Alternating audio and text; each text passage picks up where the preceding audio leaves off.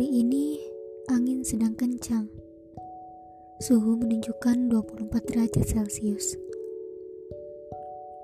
Berbicara tentang suhu, aku tiba-tiba teringat saat pelajaran kimia sewaktu aku dan Rio masih SMA. Agak rompis sih ya, tapi tetap menjadi sesuatu that make butterfly in my stomach.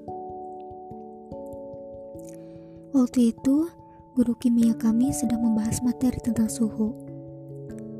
Dan salah satu praktiknya adalah kita sama-sama mengukur titik didih dari suatu cairan.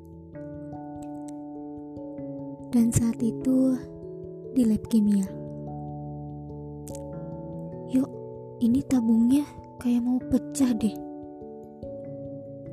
Ya nggak mungkin dong Mei, kalau dipanasinya di kompor gas baru tuh pecah.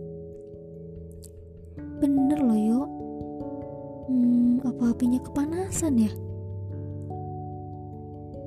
Tiba-tiba saja dugaanku benar. Gelas kimia yang menjadi tempat mendidihkan air itu pecah. Spontan aku teriak dan mundur. Lalu Alih-alih menghindar Rio yang saat itu di sampingku pindah memunggungi gelas kimia yang pecah dengan maksud agar pecahannya tidak mengenaiku. Dan dia memelukku. Itulah pelukan pertama kami. Pelukan di antara kekacauan. Seperti sinetron, saat yang lain sibuk keluar kelas, aku seperti pergi ke dimensi lain.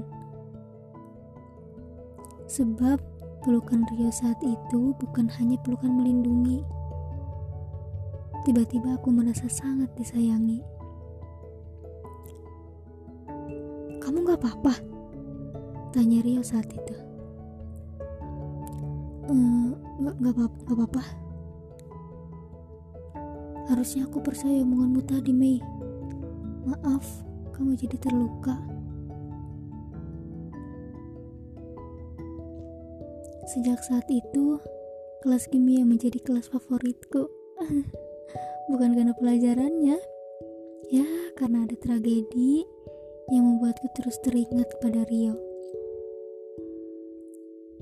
Aku menjadi bawel sekali urusan praktikum di lab. Teman-temanku sampai ngomel, katanya aku tidak berperi kelaporanan. Maksudnya, kalau ada praktikum, sudah pasti ada laporan praktikum kan? ya, begitulah.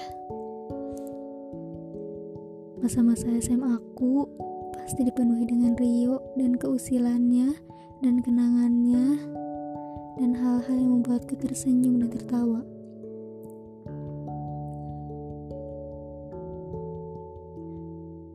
Dan di depan laptop saat ini, air wajahku rindu sekali.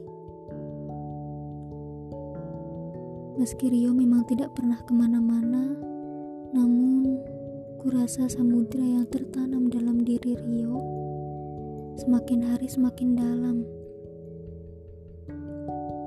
Samudranya sudah tak terlihat lengkung batasnya. Samudranya semakin diam, riak airnya semakin tak terasa. Aku seperti tersesat di atas bilah bambu yang ringkih.